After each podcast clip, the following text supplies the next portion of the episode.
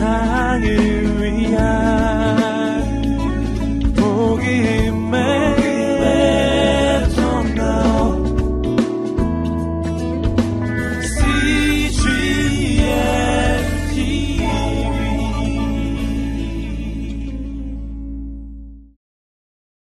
아, 오늘 말씀은 새 포도주는 새 부대입니다. 아, 오늘 레위를 만나주신 그 좋으신 주님을 우리의 삶 가운데도 동일하게 만나게 되기를 축복합니다. 아, 오늘 말씀을 세 부분으로 나눠서 나누고자 합니다. 첫 번째는 레위를 찾아오신 예수님입니다. 오늘 누가복음 5장의 마지막 부분인데요. 누가복음을 보면 네 가지 사건으로 구성이 되어 있습니다. 두 번의 콜링, 부르심의 사건과 그리고 두 번의 치유 사건입니다. 아, 그래서 5장이 시작하는 부분에서 해변에서 시몬을 부르시죠. 그리고 오늘 마지막 부분은 세관에서 레위를 부르십니다. 그리고 그 중간에는 나병 환자와 중풍병자를 주님이 치유해 주시는 사건이 나옵니다. 여러분 우리가 주님의 치유를 경험하고 회복을 경험하는 것도 참 조, 좋은 일이고 복된 일입니다. 그러나 부르심을 받는 것은 그것과는 비교할 수 없는 차원의 영광스러운 일인 것이죠. 아, 이 치유의 사건과 부르심의 사건에 또 한 가지 중요한 차이점이 있습니다. 이 치유 사건은 주님이 마을에 계실 때, 집에 계실 때 병자들이 찾아와서 주님이 치료, 치료를 해주신 것이고요.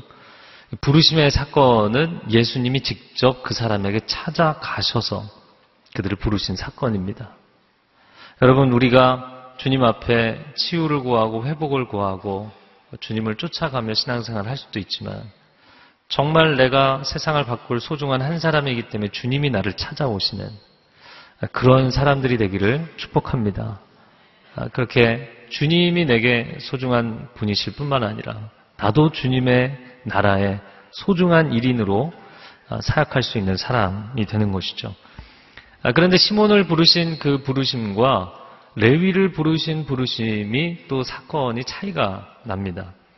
어, 시몬을 부르신 것이 비천한 인생을 부르신 사건이라면 이 레위를 부르신 어, 것은 그것과는 더 상황이 열악한 완전히 망가지고 깨진 인생을 부르신 사건입니다. 시몬이 주님께 고백을 했었죠. 나를 떠나십시오. 나는 죄인입니다. 그는 죄를 자각했기 때문에 죄인이라고 고백했지만 오늘 본문의 주인공으로 등장하는 이 레위는 정말 죄를 지었기 때문에 죄인인 거예요. 다른 차원의 문제였던 것이죠. 그래서 어, 이 히브리 독자들이 유대 독자들이 이 두 사람의 케이스를 본다면 시몬에 대해서는 동정심을 느끼지만 레위에 대해서는 분노를 느끼는 민족을 배신한 아, 사람들을 고통스럽게 했던 인물인 것이죠. 어, 그리고 결정적인 또 한 가지 차이점이 있습니다. 그것은 시몬에게 다가가셔서 부르실 때는 여러 차례에 걸쳐서 그를 만나셨어요. 그러니까 사실은 약간 긴 작업의 과정이 있었어요. 그런데 이 레위를 부르실 때는 정말 벼락같이 한순간에 그를 부르셨어요. 그래서 그를 부르신 장면이 오늘 본문에 27절과 아, 28절 딱 두 절로 끝이 납니다. 두 절로 그를 부르시는 아주 순식간에 이 사건이 일어나게 됩니다. 그리고 나서 후속의 이야기가 오늘 나머지 부분을 차지하는 것이죠. 오늘 본문의 27절 말씀에 보면 예수께서는 밖으로 나가셨다 이렇게 되어 있습니다. 아, 예수님이 집 안에서 병자들을 치유하시고 말씀을 가르치시다가 무슨 생각이 나셨는지 불현듯이 갑자기 집을 뛰쳐나가셨다는 거예요. 그리고 집을 나가서 어디를 가시나 가보니까 세관 앞에 가서 서신 거예요. 뒤쫓아갔던 사람들이 얼마나 놀랬겠습니까? 왜냐하면 그 세관에는 모든 사람들이 미워하는 공공의 적인 세리가 그곳에 앉아 있었기 때문이죠. 근데 그 세리의 이름이 무엇이냐면 거룩한 레위 지파의 이름을 따서 레위였어요. 그의 또 다른 이름이 있었는데 그것은 마태입니다. 마태복음의 저자입니다. 이 사람은. 마태라는 이름은 하나님의 선물이라는 뜻이에요. 그러나 그의 인생은 그의 이름과는 전혀 다르게 그의 이웃들에게 그의 동족들에게 하나님의 선물로 받아들여질 수 없는 그런 인생을 살았던 사람이죠. 예수님이 그를 바라보십니다. 27절 하반절에 보면 세관에 앉아 있는 것을 보고 말씀하셨다. 이 본다라는 표현이 그냥 눈에 들어와서 본다는 것이 아니라 그를 주목하여 보셨다라는 것이죠. 이 사복음서 마지막 부분을 보면 시몬 베드로가 주님을 세 번 부인했을 때 주님이 그 재판정 신문을 당하시는 곳을 뒤돌아서서 시몬을 보시죠. 그때 마주쳤던 그 예수님의 눈빛. 시몬의 심장이 멈출 것 같은 것이죠. 여러분, 예수님의 눈빛은 무섭거나 책망하는 눈빛은 아니지만 그를 바라보고 계시는 거예요. 그를 주목하고 계시는 거예요. 그 레위의 속마음 깊은 곳을 다 훑고 지나가시는 그의 모든 사정을 알고 계시는 눈빛인 거예요. 그 눈빛으로 레위를 바라보시니까 레위가 순간 숨이 멈추고 얼굴이 붉어지면서 어찌할 바를 모르겠는 거예요. 근데 주님이 한시도 지체하지 않고 그에게 말씀하십니다. 나를 따라오너라. 팔로우 미. 나를 따라와라. 앞뒤 아무 얘기도 없이 그냥 나를 따라오라는 거예요. 그렇게 강력하게 부르셨어요. 28절에 레위는 그 자리에서 벌떡 일어나 모든 것을 버려두고 예수님을 따라갔습니다. 이야기합니다. 저는 예수님이 이런 세리를 콜링할 때 주변의 사람들이 웅성거리기 시작했을 거라고 생각이 돼요. 아니, 도대체 주님이 저런 인간을? 어떻게 저런 인간을?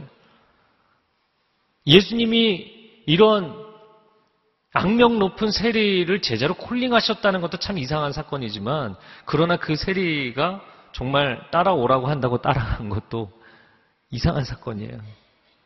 여러분, 시몬과 같은 일반인도 주님 나를 떠나십시오. 나는 죄인입니다. 이렇게 한번 사양하는 거잖아요. 근데 완전히 인생이 깨지고 하나님을 등지고 민족을 등진 사람이 주님이 오라 그런다고 정말 어 저는 죄인입니다. 제가 회개합니다. 다시 생각해 보십시오. 이런 한마디 코멘트도 없이 그냥 따라갔어요. 부르신 주님도 이상하고 따라간 세리도 이상한 것입니다.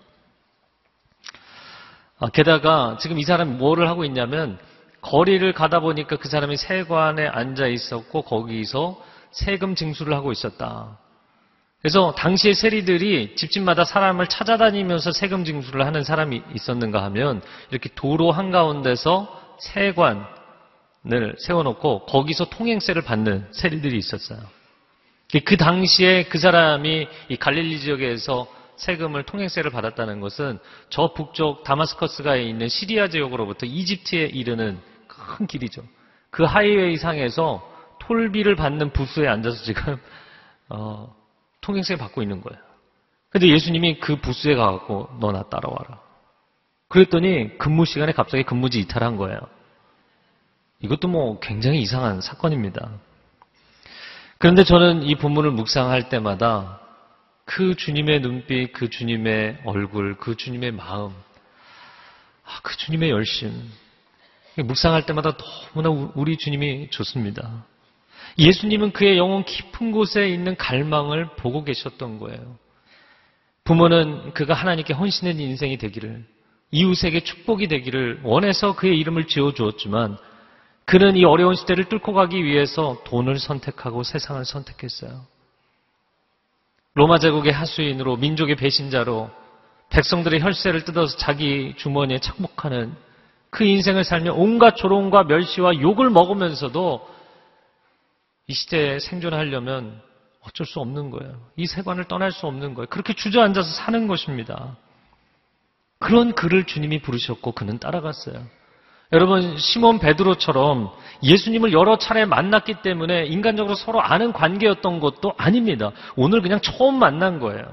첫 만남에서 그냥 한마디 듣고 따라간 거예요.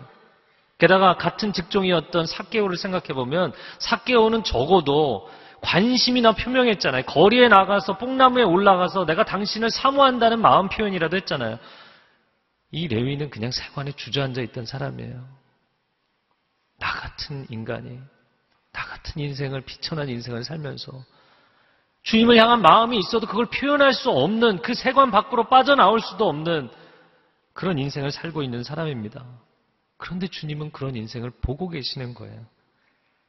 세관에 앉아서 정말 그 돈을 얻기 위해서 자기 영혼을 깨뜨리고 자기 영혼을 팔면서 살지라도 언젠가는 나도 가치 있는 인생을 살고 싶은 마음, 그런 마음이 있다는 것, 그것이 모든 사람의 동일한 마음이라는 것 주님이 알고 계시는 것이죠. 시몬이 생계를 책임져야 되기 때문에 그 해변에 주저앉아서 한숨만 내쉬고 있을지라도 그 안에 엄청난 열정을 가진 사람이잖아요. 그 열정으로 하나님의 나라를 위해서 숨차게 달려보고 싶은 마음이 있다는 것 주님은 보시는 거예요.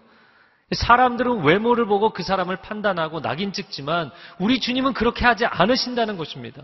그 영혼 밑바닥에 자기조차도 그런 마음이 있는지 알지 못하는 그 영혼 밑바닥에 있는 진실을 주님은 퍼올려 주시는 분이세요.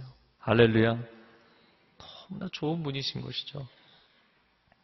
그렇게 우리 인생에 찾아와 주시고 나를 불러 주시고 인생의 새로운 길에 들어설 수 있도록 만들어 주시는 주님. 여러분 주님이 왜 앞뒤 없이 그냥 단도직입적으로 그를 불러내셨을까요? 어, 저는 이 장면이 마치 어, 지금 맥박의 헐빛이 멈춰서 갑자기 멈춰서 심폐소생술을 해야 되는 전기 충격을 가해야 되는 그런 상황에 놓여 있는 사람을 지금 급하게 응급실에서 살려내는 장면이라고 보입니다. 이 사람 자기 힘으로 여기 못 빠져나옵니다. 자기 마음 가운데 맴도는 소원은 있을지 모르지만 스스로 이 자리를 못 빠져나오는 사람이에요. 주님이 거기 가서 끄집어낸 겁니다. 이 사람 자기 스스로 그 인생을 벗어날 수 없기 때문에 레위야, 너 거기 세관에 주저앉아 있지 말고 나를 따라와라. 나를 따라와라. 그런데 그것이 그 영혼 밑바닥에 있는 정말 간절한 소망이었거든요. 그러니까 주님 한마디에 그냥 다 버려두고 쫓아간 겁니다. 오늘 이 말씀이 참 재미있는데 그 자리에서 벌떡 일어나 마치 전기 충격 받아서 갑자기 일어나게 된 것처럼 그렇게 주님을 따라 나서게 된 것이에요.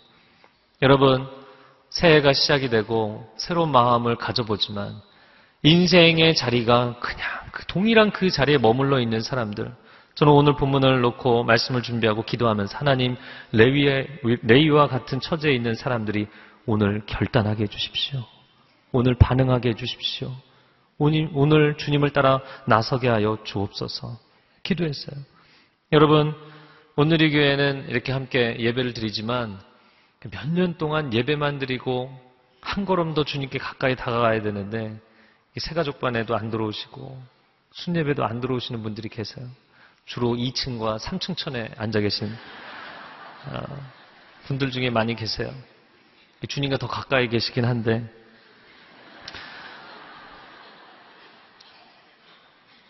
예배만 드리고 1년 내내 예배만 드리고 아직 공동체에 들어오지 않으신 분들은 결정하십시오. 오늘 이 주님의 음성이 follow me. 그럼 내가 주님을 따라가면 그 다음에 어떻게 해주실 겁니까? 조건을 붙이지 말고 follow me. 그냥 나를 따라와라. 내가 너의 필요를 알지 않니? 나를 따라와라. 그 주님의 음성에 반응할 수 있으면 그 다음은 주님이 우리의 인생을 책임져 주실 줄로 믿습니다. 오늘 본문의 두 번째 부분입니다. 예수님을 위해 잔치를 열라. 이 레위가 예수님을 쫓아갔어요. 그런데 아마도 쫓아가니까 예수님이 그런 제안을 하신 것 같아요. 야, 레위, 너네 집에 가자. 어, 너무 신난 거야. 저야 좋죠. 뭐. 그러면서 레위가 예수님을 위해서 오늘 29절 말씀에 예수를 위해 자기 집에서 큰 잔치를 열었다. 이렇게 돼 있어요. 근데 큰 잔치가 히브리 아, 헬라어 원어상으로 보니까 메가 리셉션. 리셉션은 이렇게 환영식이잖아요. 근데 히브리 어, 헬라어 단어 자체가 mega더라고요. 네, μεγάλην이라는 헬라어인데 이 mega예요. 그러니까 어마어마한 사이즈의 환영 행사를 마련을 한 겁니다. 여러분 예수님의 마음이 어떨까요? 오우, 이 죄인들이 이렇게 득실거리고 부담스럽다. 이러셨을까요? 아니, 예수님 마음이 너무나 즐거우셨어요. 자기 백성에게 오셨는데도 그 백성들이 영접지 아니하였는데 이 한 사람 죄인이 그의 영혼의 밑바닥에 그 진실을 주님이 알아봐 주셨다고 자기 친구들을 다 불러 모아서 아름다운 잔치를 성대한 잔치를 연 것입니다. 그리고 자기 동료들을 불러 모읍니다. 근데 동료라고 해봤자 다 유유상종이니까 그냥 세리와 죄인들을 불러 모았어요. 예수님이 그들과 함께 29절 어, 하반절에 보면 함께 음식을 먹고 있었습니다. 라고 돼 있는데 헬라어 단어상으로는 모로 누워 계셨다 이 표현이에요. 모로 누워 있는 건 유대인들의 전통 식사 방식이잖아요. 아주 어, 친한 사람들과 오랜 시간 동안 교제하며 식탁에 나눔을 할 때 사용하는 단어예요. 모로 누워서 이 죄인들하고 이렇게 다 누워서 어, 식사를 하고 있는 장면입니다. 한 가족처럼. 근데 이 장면에서 재밌는 것은 예수님이 이 사람들을 모아놓고 자 너희들 앞으로 인생을 새롭게 산다고 여기다 각서 써라. 아, 뭐 결단해라. 뭐 설교하거나 훈계하거나 가르치신 게 하나도 없었어요.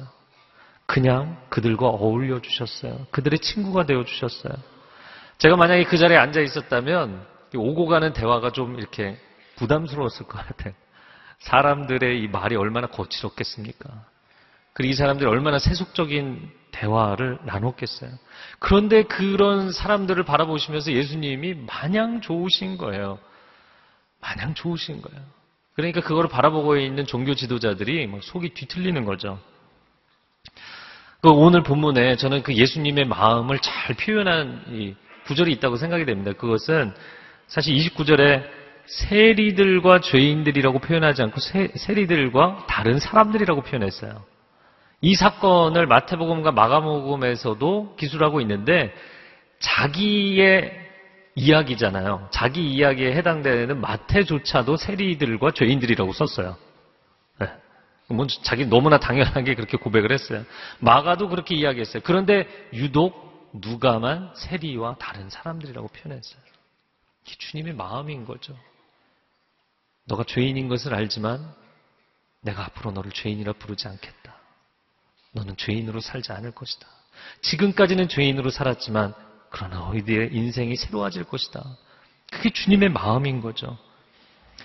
어, 제가 처음에 파워웨이브 중고등부 사역을 어, 했을 때인데요. 그때 한 1년을 저희가 준비를 하고 기도를 해서 파워스테이션이라고 그 청소년들이 정말 행복하게 예배드릴 수 있는 자리를 마련했었어요. 한 시간 앞부분에 찬양을 하는데 modern worship, 그들의 눈높이에 맞는 현대식 음악으로 그렇게 찬양을 하는 거예요. 막 춤추며 기쁘게 찬양하는. 그래서 그런 집회를 마련을 했더니 첫날 집회에 머리를 노랗게 한 고등학교 남학생 두 명이 킥킥거리면서 이제 막 들어오더라고요. 근데 애들이 아니나 다를까 2층 구석에 가서 앉아서 내 떠드는 거예요. 근데 얘들이 뭐가 좋았는지 다음날 집회, 연 이틀 집회였는데 다음날도 나타났어요. 어, 얘들이 급기야 은혜를 받은 것 같아 주일날도 나타났어요. 원래 저희 교회 다니는 학생들이 아닌데. 근데 너무 은혜를 많이 받았는지 머리, 머리가 까매졌더라고요. 근데 저는 그 아이들이 노란 머리를 하고 들어오는데요. 그리고 예배 시간 내내 떠드는 너무나 사랑스러운 거예요. 여러분 그 머리를 하고 갈 데가 얼마나 많습니까? 갈 데가 없어서 왔겠습니까? 그들이 그래도 하나님을 향한 마음이 있기 때문에 온 거잖아요. 너무나 사랑스러운 거예요.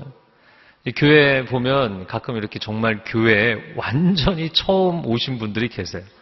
그러면 이분들은 이 교회 용어가 익숙하지 않아요. 이분들은 딱 금방 알아채죠. 사용하는 이 보케블러리가 달라요. 예. 그리고 패션이 조금 다르고. 제가 캐나다 밴쿠버에서 4년 동안 사역할 때 그런 분들이 가끔 있었어요. 누가 초대하니까 교회 처음 가는데 큰맘 먹고 이제 교회를 쫓아가는데 나름대로 빼입고 오셨는데 약간 이게 어디 뭐 밤에 클럽 가는 것 같은 복장으로 그러면요, 교회 오래 되신 분들은 그런 사람들이 눈에 거슬리는 거예요. 네, 안 좋게 봐요. 왜 교회를 저러고 나타나냐? 왜 교회에서 저런 말을 사용하냐? 어, 그렇게 보시는 경우가 있어요.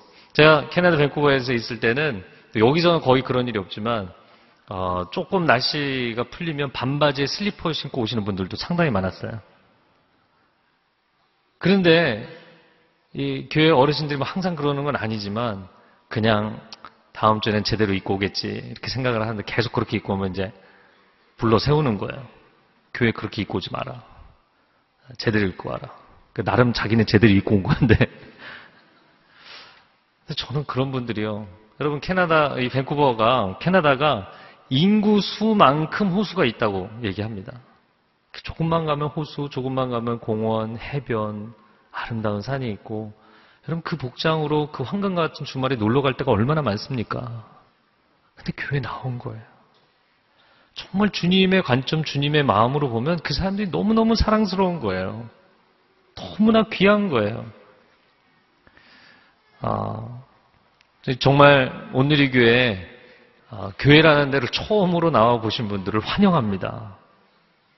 네. 여러분 환영하셔야죠? 환영해야 돼요. 아, 이런 분들이 얼마나 주님 보시기에 아름답고 귀한지 모르겠어요. 우리가 사람들을 바라볼 때 주님의 관점으로 볼 수 있다면 얼마나 좋을까 생각이 됩니다. 어, 여러분 어떤 강요나 비난이 사람을 바꿔놓지 못합니다. 오히려 불러 세워놓고 당신 왜 그러냐 그러면 그 사람 교회 안 나와요. 하나님 당신을 사랑하십니다. 이 복장을 하고도 이렇게 나타나셨으니 할렐루야. 이렇게 축복을 하면 하나님의 그 마음이 전달이 되는 거죠. 사랑만이 사람을 변화시킵니다. 사랑만이 사람 변화시켜요. 제가 예전에 그 공동체 사역을 할 때 12년 된 그 부부가 와서 막 이혼을 하느니 마느니 막 어려운 거예요. 그 얘기를 들어보니까 이 남편이 안 좋은 습관을 고치지를 못하는데 집에 들어오면서 신발을 벗어 던지고 양말을 벗어 던지고 옷을 하나씩 벗어 던지는데 그것도 까 뒤집어 가면서 이제 막 12년째 이제 거기서부터 발단해서 막 온갖 집안의 그 history들이 이제 다 쏟아져 나오는 거죠. 막 싸우는 거예요. 아, 제가 그분들을 어, 상담하면서 어, 저는 뭐 결혼해서 이거 뭐 긴 얘기이기 때문에 다 할 수는 없지만 나중에 다 말씀드리겠지만 어, 저는 결혼해서 제일 힘든 공동체 훈련이 치약 짜는 거였어요. 저는 치약을 정말 가지런히 짜서 올려야 되는 사람이거든요. 아무리 바빠도. 어, 늘 이런 사람들이 손해를 보는 거죠. 아, 근데 저는 그것 때문에 몇 번 실갱이를 했지만 1년 만에 포기했어요. 1년 만에. 야, 내가 이렇게 너무 쪼잔하게 되면 안 되겠다. 1년 만에 포기했어요. 근데 12년째 그 옷 벗는 습관 때문에 싸움이 멈추지 않는 거예요. 제가 이 얘기를 했더니 25년 된 어, 순장 집사님 부부가 그런 얘기 하시더라고요. 우리 부부는 25년째 뭘 갖고 싸우냐면 화장실 휴지를 앞으로 떨어뜨리냐 뒤로 떨어뜨리냐 이거 갖고 싸우고 있대요.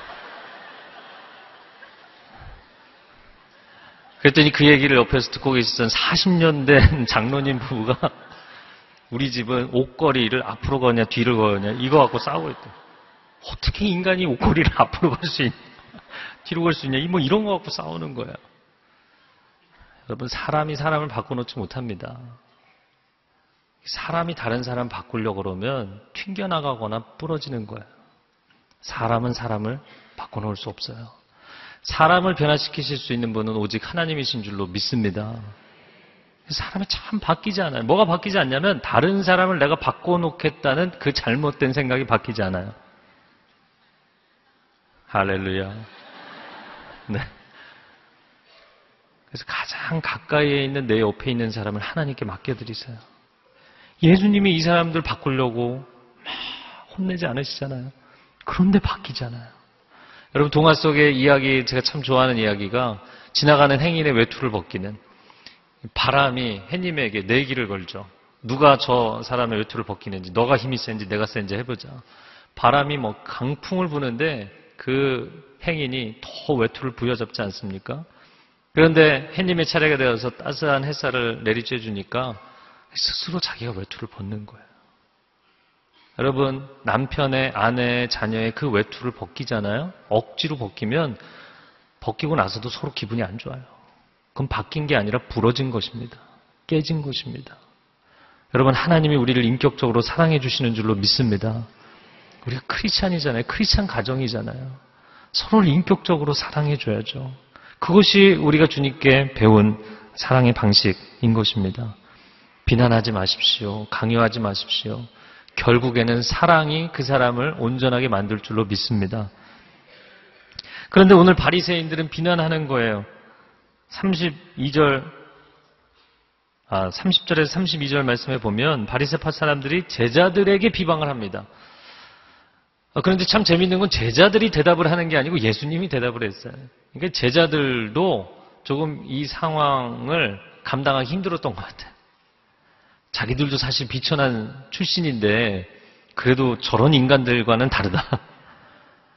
자기들도 난감한 상황인 거예요. 그러니까 대답을 못하고 있으니까 예수님이 대답을 하셨어요. 예수님 뭐라고 말씀하시냐면 의롭다고 하는 너희에게는 의사가 필요 없을지 모르지만 그러나 병든 사람에게는 의사가 필요하지 않느냐. 그리고 특히나 저 레위처럼 너무나 심한 병에 걸려서 스스로 그 자리에서 일어나지도 못하는 사람을 위해서 내가 하늘나라의 왕진 가방을 가지고 이 땅에 찾아온 게 아니냐. 그런데 너희가 나를 거부하는구나. 말씀하시는 것이죠.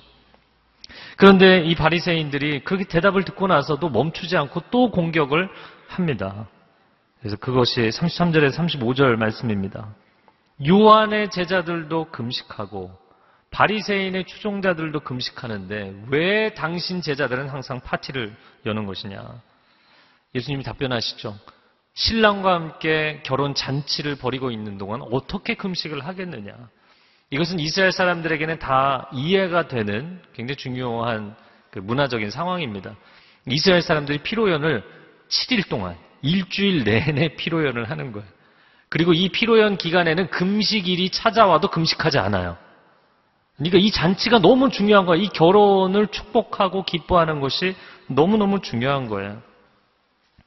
저는 이 사, 상황을 묵상을 하면서 사실은 하나님의 아들이 이 땅에 오셔서 그 백성들과 함께 더불어 행복한 잔치를 벌이는 그 자리를 누가 마련해야 정상입니까? 종교 지도자들이 마련해야 정상인 것이죠. 근데 이들이 그 자리를 마련하지 않으니까 한 회심한 죄인이 세리한 사람이 예수님을 위해서 놀라운 잔치 자리를 마련한 거예요. 사실은 이 자리가 예배의 자리인 것이죠. 그 주님을 사랑하고 그 주님을 기뻐하고 그 주님과 교제하는 자리, 예배의 자리를 마련한 거예요. 그렇게 행복한 예배의 자리, 나눔의 자리를 마련했더니 그게 불만인 거예요. 엎어버리고 싶은 거예요. 그 자리를 준비해야 될 사람들이 그 자리를 엎어버리고 싶은 거예요. 막고 싶은 거예요. 뭐가 그렇게 좋냐는 거예요. 뭐가 그렇게 좋아서 너희들끼리 히히덕거리고 있느냐고 막 비난하는 것입니다. 어, 저는 청년부 사역을 했기 때문에 결혼식을 정말 많이 했어요. 그래서 서울의 웬만한 결혼식장은 제가 다 가봤어요. 그래서 직원들이 바뀐 것까지 제가 알아보고 아, 온지 얼마 안 됐군요. 이렇게. 예.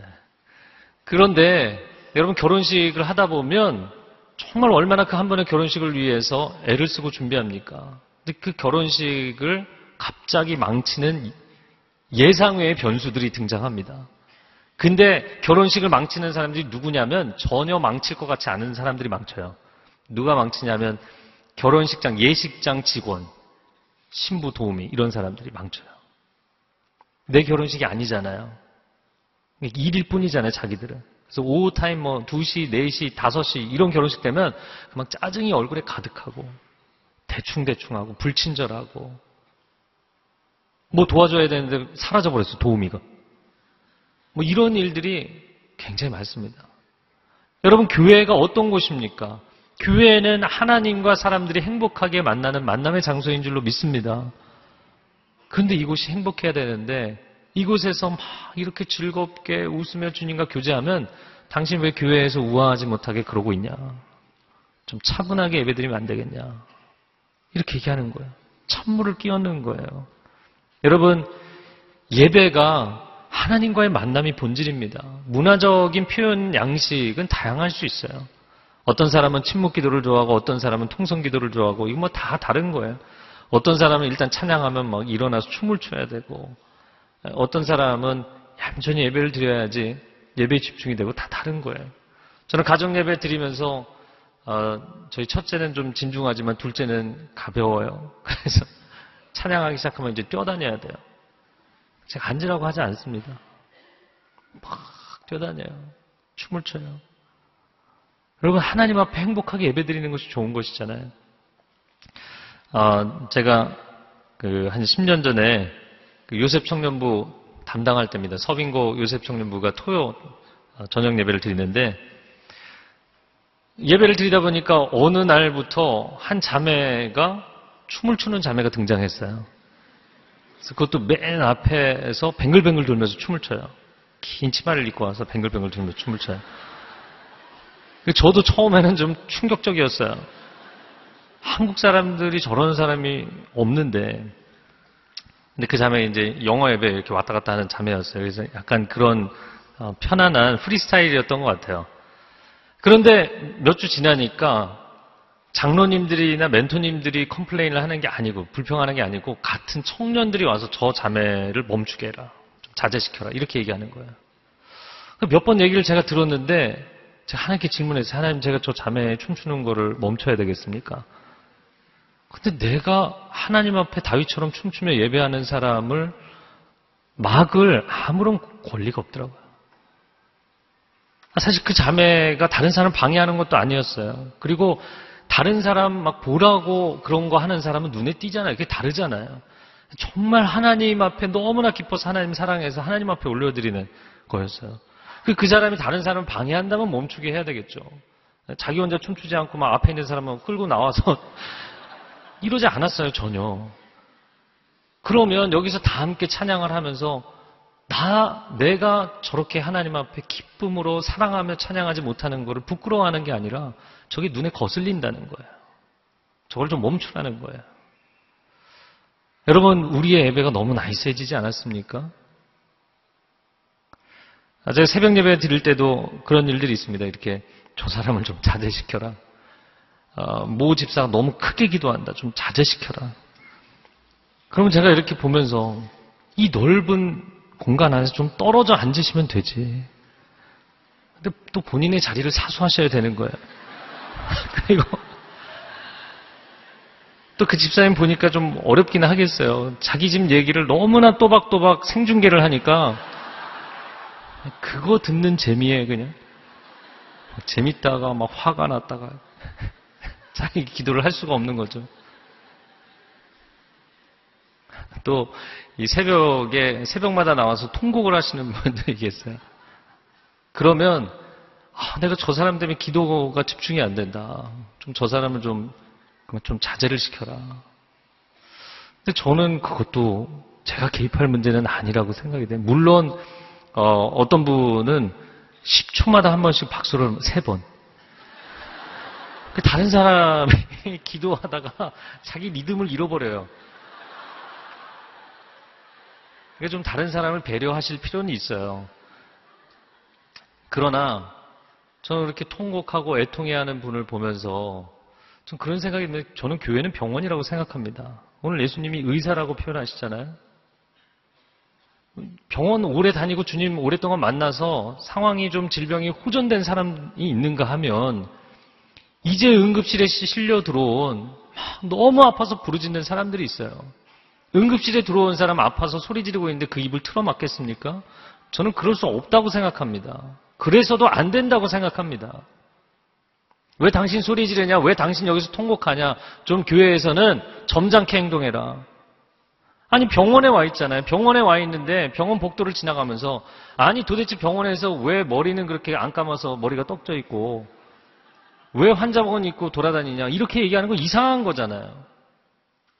병이 완치가 돼서 너무나 기뻐서 펄쩍펄쩍 뛰고 막 울고 막 기뻐서 어쩔 줄 몰라 하는데 왜 병원에서 좀 점잖게 행동하지 않고 그게 뭐냐? 여러분 우리는 어느새 문화를 강요하고 있는 거예요. 복음을 이야기하는 것이 아니라 자기들이 편안한 스타일을 다른 사람에게 강요하는 거예요. 여러분, 교회는 눈물이 있고, 감격이 있고, 환호가 있고, 춤이 있고, 하나님을 그렇게 감격적으로 만나는 자리인 줄로 믿습니다. 오늘 부분의 마지막 부분에 새 포도주는 새 부대에 담으라. 36절 말씀에 예수님이 그런 비유를 들어주십니다. 낡은 옷을 기우려고 새 옷을 자르는 사람은 없다. 여러분 낡은 옷을 유지해 보겠다고 새 옷 조각을 찢으면 새 옷도 망가지고 그리고 낡은 옷도 그 새 옷이 잡아당겨서 그것도 망가지는 것이죠.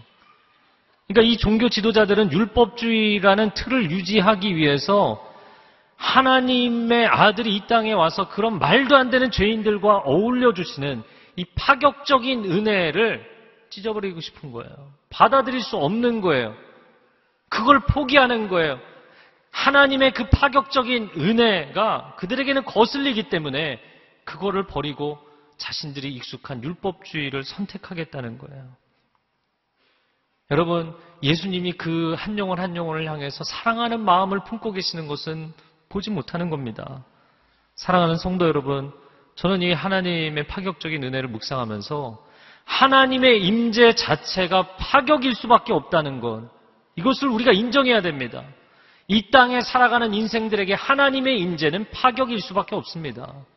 시공간 속에 살아가는 인생들에게 영원의 개입은 언제나 파격입니다. 일상을 살아가는 삶의 관점에서 볼 때 하나님의 기적은 우리 인생의 파격이에요. 야베스의 기도에 내 지경을 하나님 넓혀 주시기를 바란다. 이게 축복 기도로 끝나지 않습니다. 파격적인 하나님의 초대입니다. 익숙한 자리를 떠나지 않고 지경은 넓어지지 않아요. 그러면 파격적인 인생을 향한 하나님의 초대입니다. 그 초대는 받아들이지 않아요. 그러니까 지경이 넓어지는 건 원하는데 익숙한 곳을 떠나고 싶진 않아요.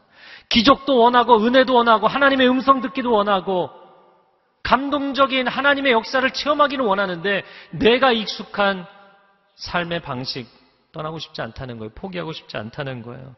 그러면 결국에 내가 아무리 소원해도 이루어지지 않아요. 그리고 하나님이 이루어주시지 않았다고 이야기를 합니다.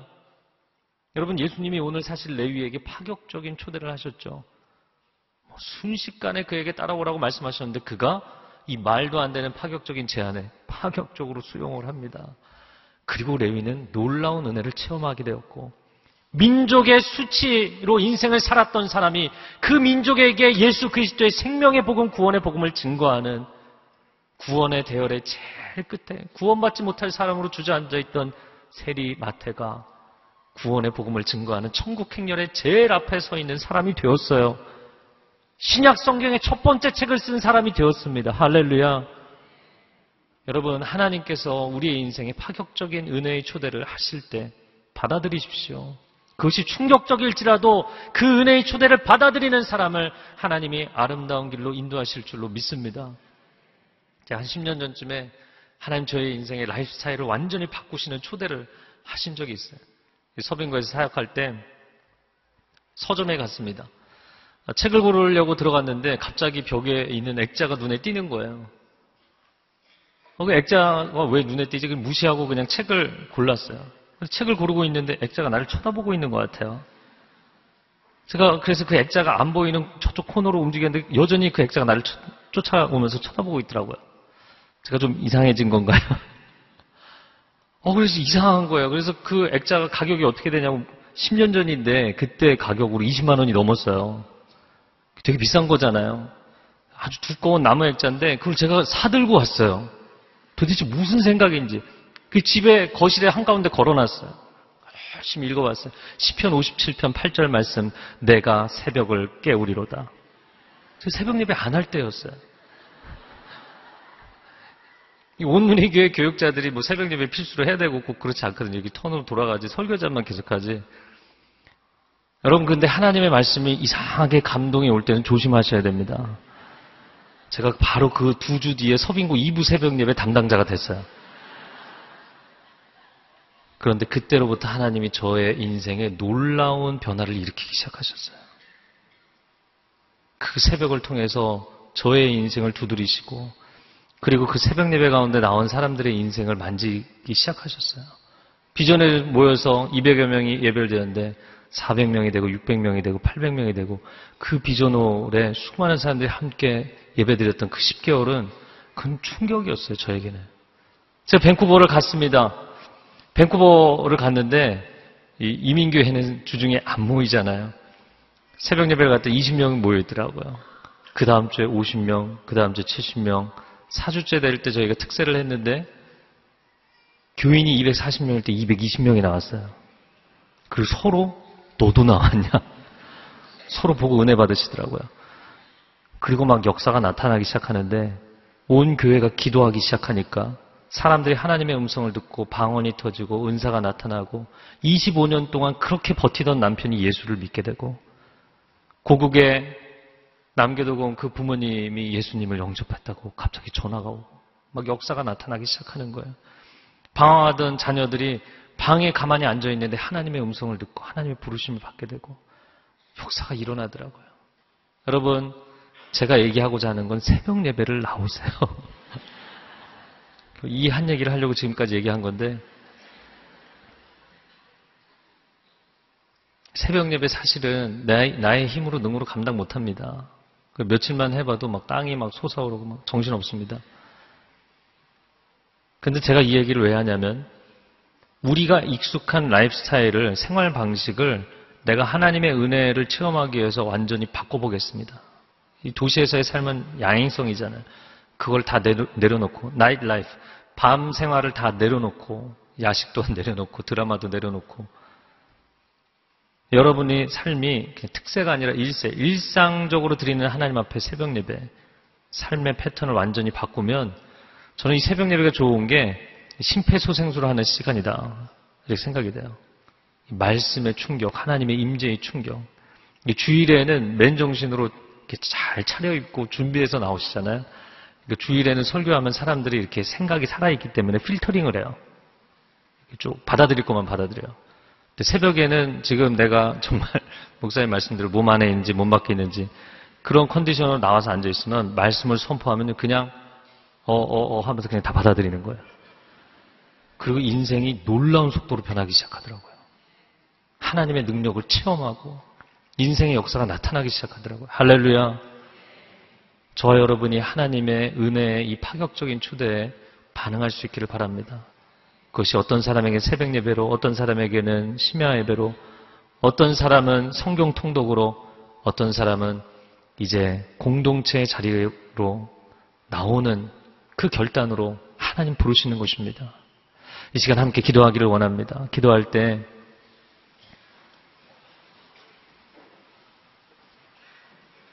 사랑하는 주님, 세관에 주저앉아 있는 레위를 불러주시는 그 주님의 마음이 너무나 좋습니다.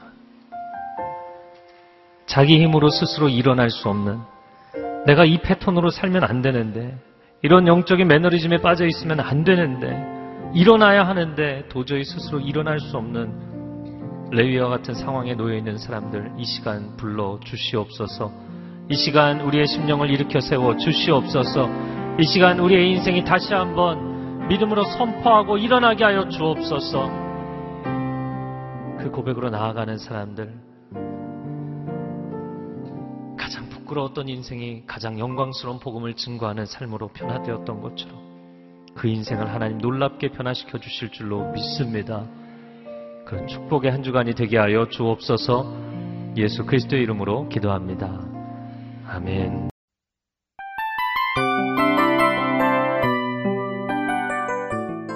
이 프로그램은 청취자 여러분의 소중한 후원으로 제작됩니다.